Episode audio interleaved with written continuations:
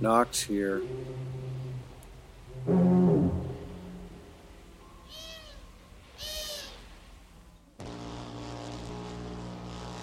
We have a lot of doves now because up in the tree, up in the front, they built a nest and they've hatched. They're still hanging around here. But I was just watching another dove build a nest in the tree between the garden and my house. It's right on the fence line. Uh, so I guess it's not too late to build a nest and lay eggs. So guess we'll have some more doves around here. Some people don't like doves, consider them pests. I've never been around so many, so.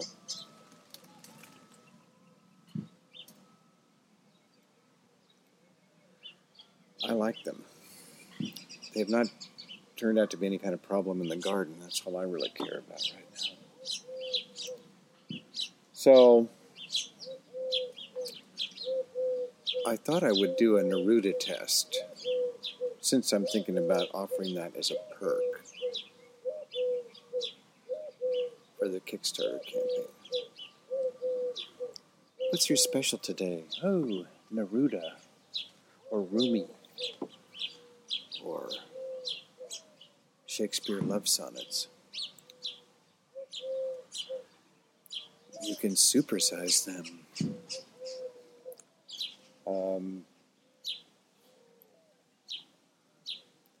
actually took me back when I was thinking about this. It took me back to when I was first doing these audioboos, which was almost exactly six years ago. I started them because I had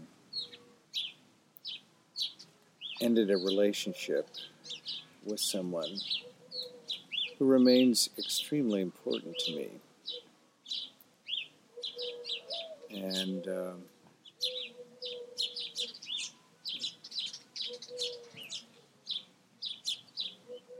but it was impossible. And so I started doing these audioboos up with my iPhone, using the little audio boo app and doing one every day. Just I don't know. I guess it was a sort of an outlet for the for the pain. So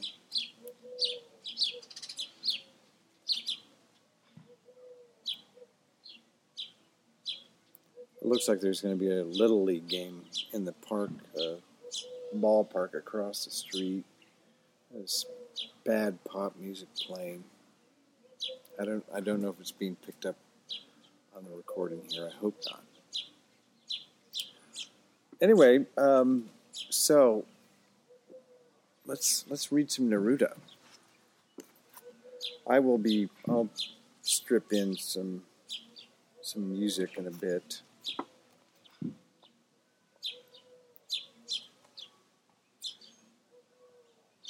and I'm reading from 100 Love Sonnets. And this is number 48. They have it in Roman numerals. I had to think about it for a minute. Two happy lovers make one bread, a single moondrop in the grass. Walking, they cast two shadows that flow together Waking, they leave one sun empty in their bed. Of all the possible truths, they chose the day. They held it not with ropes, but with an aroma. They did not shred the peace, they did not shatter words. Their happiness is a transparent tower. The air and wine accompany the lovers. The night delights them with its joyous petals. They have a right to all the carnations. Two happy lovers, without an ending, with no death. They are born, they die, many times while they live. They have the eternal light, life of the natural.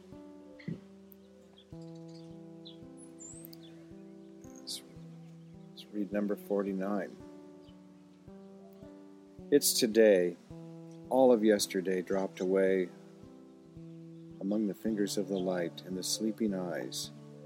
Tomorrow will come on its green footsteps. No one can stop the river of the dawn. No one can stop the river of your hands, your eyes and their sleepiness, my dearest. You are the trembling of time, which passes between the vertical light and the darkening day. The sky folds its wings over you, lifting you, carrying you to my arms with its punctual, mysterious courtesy. That's why I sing to the day and to the moon, to the sea, to time, to all the planets, to your daily voice, to your nocturnal skin.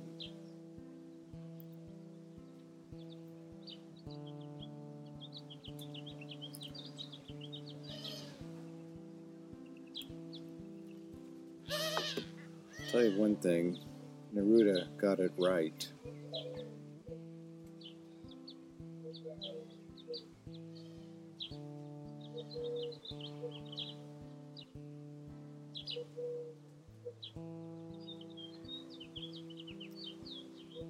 I'm lost in thought.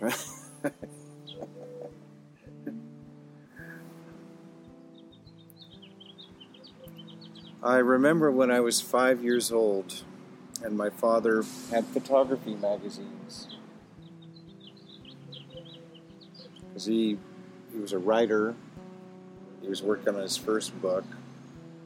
He worked for he worked for Sunset Magazine at the time. Did you know, wrote his first book was about the, the gold rush, and um, anyway, so he, he he was a photographer and a writer. Sorry, I was trying to figure out where I was time wise on this. But it, so, uh, and I remember looking in the, and this was in the a long time ago. So I remember going through the magazine, and then in one page there was like a one column wide picture of a naked woman, and black and white, of course. And I don't even know if they had color. Oh no, they had color film back then. Of course they did. But but anyway, um, back in those days, you know, they didn't put naked women on the front cover of photography magazines like they do now. But I, it was like the whole universe opened up when I saw this picture of her. It was nothing. It was nothing erotic. It, erotic. It was art, you know, figurative nude. But I knew then, right then, uh, or what would become the